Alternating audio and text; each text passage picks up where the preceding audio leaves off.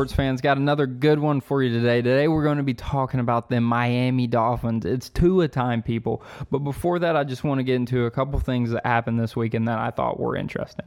Um, the first was Tampa Bay got absolutely waxed by the New Orleans Saints. They lost 38 to 3. Tom Brady had three interceptions, and Tampa Bay set the record for the least amount of carries in a game with five, one of those being a kneel down at the end of the game.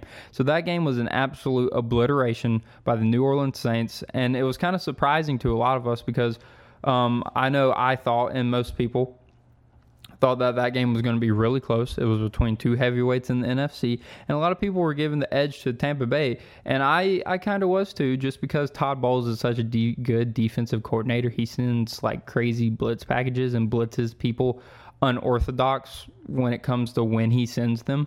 So I really thought Tampa Bay had a good chance at winning that game, but obviously the New Orleans Saints were no slouch. That that game was going to be a really good game, but it ended up not being. Um, New Orleans Saints clicked on all cylinders. They blew them out. Everyone ate that game. That was Drew Brees had four touchdowns. Taysom Hill made some crazy plays. Alvin Kamara didn't have an Alvin Kamara game, but he still had a good game.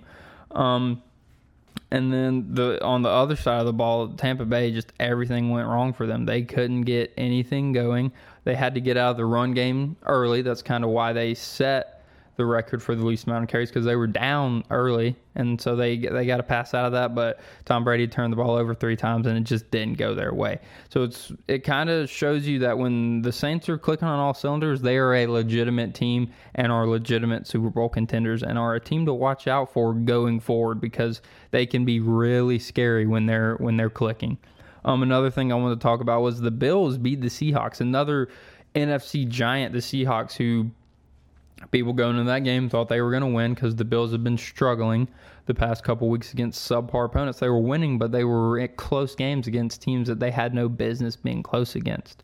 So that kind of raised some red flags for Bills fans and people that thought the Bills were really good those first four games of the season. But they came out and proved themselves, beat the Seahawks. Um, I contributed mostly to Josh Allen playing a great game, had four total touchdowns, one rushing, three passing, I believe. And then Russell Wilson didn't play a good game. He had two touchdowns and two interceptions, reminiscent of that Cardinals game a couple weeks ago, where the Seahawks lost in overtime, and Russ had three touchdowns and three interceptions. So it's it, if I'm a Seahawks fan, I'm worried because obviously Russell Wilson is still an MVP candidate. He's got 28 touchdowns and eight interceptions on the season. But these past couple weeks, he's not played like super rust. You know, he's just he's he's kind of been human like, and you don't really see that out of Russell Wilson that much. So it's kind of concerning because you need Russell Wilson to play unbelievable if you want a chance at the Super Bowl if you're the Seahawks. So it's just something to pay attention to going forward, and it'll be interesting to see if Russ can bounce back again. Um, and the last thing I want to talk about is the Chargers losing in heartbreaking fashion again for a second week in a row. Um, last week they lost to the Broncos on a last second Drew Lock touchdown. And then this week they lost um, to the Raiders on a last second touchdown, but it was by them that actually wasn't a touchdown. It was called a touchdown on the field. Uh, Joe Burrow, not Joe Burrow, sorry. Justin Herbert threw the ball towards the back right hand corner of the end zone. Donald Parham Jr. caught the ball, or so we thought, came down with it. They rolled it a touchdown. And then they went, obviously, got a review scoring plays and went back, and the ball actually came out when he hit the ground. So the Raiders ended up winning that way. Sucks for the Chargers and Chargers fans, but you honestly, like, the Chargers are, you got Justin Herbert, he's young. Um, Austin Ekeler's on IR. Your defense, it's kind of the same, but Derwin James has been hurt. So you guys, you you have something to look forward to. Your team is is still competing with these really good people. You just don't know how to finish games yet. And you don't really expect a young rookie quarterback like Justin Herbert, who no fault of his really that they've lost the past two games, to go finish games but you you have you have a bright future. Let me tell you that. In the next couple years, when you accumulate more talent and Justin Herbert is becomes a seasoned veteran, that team is going to be scary. So just hold out hope. I think I think um, things are going to be really good for the Chargers in the next few years. And on to our main topic. How about the Miami Dolphins? They've looked so good over the past four weeks. Two of those weeks um, being with Ryan Fitzpatrick. Then they had a bye week. And then these last two weeks with Tua. Tua didn't play great, but he didn't play awful in his first game. 93 passing yards and a touchdown. Hey, he didn't turn the ball over besides that, his first drop back being sacked by Aaron Donald. But um, he didn't turn the ball over. He threw a touchdown. A lot of people can't do that if they wanted to in the NFL game, so I give him credit for that. Um, but the second game, Tua had 248 passing yards and two touchdowns. Made a lot of great plays, not just in the passing game. Had a couple running plays where he looked good, but he also, you know, missed and could have done better on a couple plays. But I don't expect Tua to be perfect. This is his second start in the NFL, so I'm really excited to see how he progresses going forward because I think he's going to be really good. But Tua is not the only reason that the uh, the Miami Dolphins are on the streak that they are. It they their defense really deserves some credit, um, especially in that Rams game. They had two. The defense had Tua touchdowns, and there was a punt return and then in the Cards game, they uh, got a forced fumble on a sack and then a scoop and score. So, you know, it's not just two on that team. That defense has played amazing the past couple weeks, and they they only have to play like that, like a former shell of that, really going forward. Because I think Tua is going to progress so well that the defense doesn't even have to play that well to accommodate for them.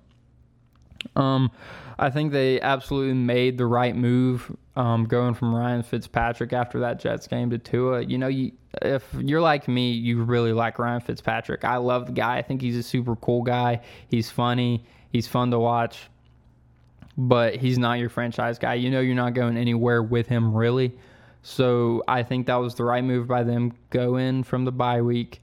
Um, let Tua get comfortable, and then they played the Rams. That was a tough first start for Tua, but they still won. The rest of the team kind of picked up Tua slack, and, and it worked out for him. And then Tua obviously he played very well in this in the Cardinals game this week. So I definitely think it was the right move, and I think Ryan Fitzpatrick is going to do. A, I think he's done a great job mentoring Tua so far, and I think he's going to be even. He's the best guy to have behind a rookie quarterback because he's going to give him so much support and advice. Because Ryan Fitzpatrick is just that great of a guy.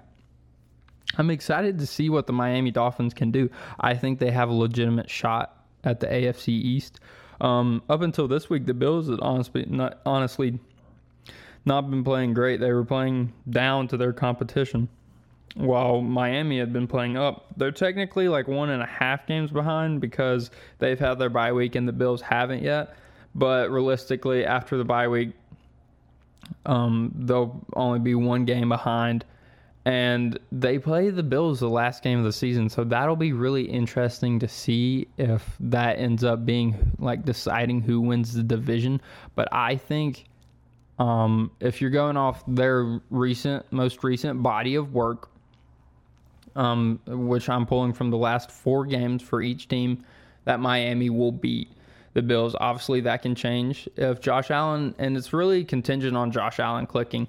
I think a lot of people say that that Bills defense is what decides whether they win or lose games, but it's all on Josh Allen. If Josh Allen can come out and have four total touchdowns like he did against the Seahawks, they're they're gonna win 99% of their games because it's just so hard with when they have a defense of the caliber that they do to keep up with Josh Allen when he's playing like peak Josh Allen. But if he's not, and Tua continues to progress, if Tua plays anywhere similar to how he played against the Cardinals, I think that Miami takes it. So it's all it's all speculation right now, and it'll be really interesting to see going forward. But I'm excited to see how that division plays out, and I think Miami's a playoff team regardless of whether they win the division or not. You know, the NFL expanded the playoffs to seven teams from each conference, so an extra team gets in this year. And right now, Miami's sitting at that seven spot. Um, the two teams behind them are the uh, Colts and the Browns. I don't think either of those teams are as good as the uh, Miami Dolphins, so I don't think to have to worry about anything there. And the one and the team in front of them is the Ravens. Now the Ravens, they're kind of shaky. Like if you're going off last year, you think they're going to finish the season really uh, up there They uh, they played the Steelers close, but I don't know. It just Lamar um, is not as good as he was last year. I think, but I think if if Lamar plays well, he doesn't even have to throw touchdowns. If Lamar can just hurt them in the rushing game, like he can't, like he's able to do, like he was able to do last year, and how he's been able to do a couple times this year against certain teams that that the Ravens can really do something. But like I said, I think Miami finishes at that seventh spot. I think they stay where they are. They get in the playoffs. They might be able to do something in the playoffs. We really don't know. Just depends on how well Tua progresses through the rest of the season. Their next five games are versus the Chargers, at the Broncos, at the Jets, versus the Bengals, and then versus the Chiefs. I think they beat the Chargers. Um, I think it's it's a close game. The Chargers do a really good job, like I said, playing close games, but I don't think they can finish very well. So I think Miami takes that one. I think it's going to be really fun to watch Justin Herbert versus Tua. I think that and Joe Burrow, which he plays in four weeks from now. Um, I think those three are kind of the future of the NFL, and it's going to be really interesting to watch those three going forward, like battle it out. Um, then they're at the Broncos. I think the Broncos have their quarterback in Drew Lock. I said it last week. I love Drew Lock. I love how swaggy the guy is. Um, he played pretty good against the Falcons. wasn't enough to win, but you know he he he kept them in the game, especially late. They kind of came back and uh, made it a ball game. So, but I think that um, Drew Lock doesn't have enough weapons. He's got Jerry Jeudy. Um, Melvin Gordon, who's been struggling with injuries, Phillip Lindsay, who's hurt now. Um, so he doesn't really have enough weapons to get the job done against that stout uh, Miami defense. And like I said, Tua progressing if he plays anywhere near how he played this week against the Cardinals. A lot of teams are going to struggle against the Miami Dolphins. Then they play the Jets. The Jets are just bad. And that's simple as can be. And I don't think the and although that it is a division game, I don't think the Jets can overcome how bad of a coach Adam Gase and how bad that coaching staff is. So I think Miami rolls over the Jets like they did uh, before the bye week, and then they play the Bengals, um, similar to Justin Herbert um, versus Tua. I think Joe Burrow versus Tua is going to be really fun to watch, and I think that Miami takes that game just because their defensive line is on like is pretty good, and that's the weak point of uh, the Bengals. Um, they have a really star-studded wide receiving corps. They have two good running backs. Yes, Giovani Bernard is a good running back. In Joe Mixon's absence, Giovani Bernard has thrived. So I think I think they have a two-headed monster in the backfield. Obviously, not a great it's not like having Dalvin Cook back there, but those are two running backs that can get you yards and make you plays in the receiving and rushing game. So, but I think Miami's defensive line is too good for Joe Burrow to overcome. And I think, like I said, if Tua can play anywhere similar to how he played this week, they win that game. Then they play the Chiefs. The key to beating the Chiefs is time of possession. You have to hold on to the ball you have to limit the amount of possessions that offense can get because that offense is going to go score points. You don't want big explosive plays. And Miami doesn't get a lot of big explosive plays, but I don't think Tua is going to be progressed as he as much as he needs to to be able to take on a Chiefs team like that. And I don't think that they have the weapons on that team to be able to go down and on a long methodical drive against the Chiefs because we saw the Chiefs struggle this week, especially in the first half against um, the Carolina Panthers because Carolina Panthers they have a really good offense and they were able to take really long drives and score touchdowns in that first half and that's why the Chiefs went halftime down. But coming out in the second half, the Carolina Panthers were less successful in that and that's why they ended up losing the game Although that, that was a really close game, and plus the Carolina Panthers had to pull out all the stops. They had the fake punts, surprise onside kicks, anything you can think of. They had to do to even stay in that game, and they still lost. So that's just how good the Chiefs are. But they are beatable. We saw the Raiders do it, and we saw the Carolina Panthers almost do it. So they're beatable, but those two teams are very similar in that they have really high powered offenses. Like they can beat you in multiple ways. There's a lot of guys on each of those offense, the Raiders and the Panthers offenses, that can make plays for them. And I don't think that the uh, the Dolphins have that type of firepower. So I think they dropped that one to the Chiefs. We're going four and one over the next five weeks. I looked at the Bills' schedule for a little bit. They play the Steelers, I believe, in the next five weeks. I think the Bills drop that. But if the Bills go back to how they were playing before this week against the Seahawks, they could drop more than that. But I'm really expecting that the last game of the season will be who de- who decides or decides who wins that division, and I'm really excited to to watch that game. I think it's going to be so fun to pay attention to this division, and the Patriots who have, were running the division, you can count on them winning that division every year.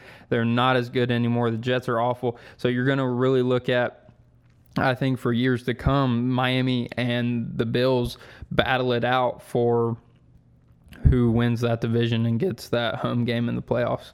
And another thing to mention, I just want to talk about how well the Dolphins are set up for the future. Obviously, Tua's panning out. They they have a pretty good team already. They got a playoff team in my mind already. But they have the first and second round rights to the Texans draft pick. And Texans are 2 and 6 right now. So they're likely going to get a pretty high draft pick and plus whatever they get um, themselves. So they can go out and get a lot more talent on that team in this next year. And you can see the Miami Dolphins, like I can see them making a really big jump in the next couple years, maybe surpass the Bills or like even become a contender. It, it's all contingent on Tua turning out like being the right guy for that team, which I think he is. But it's just it's it's going to be exciting to watch. Um, that's it for me today. Thank you guys for listening to the Blitz, and I'll see you guys next time.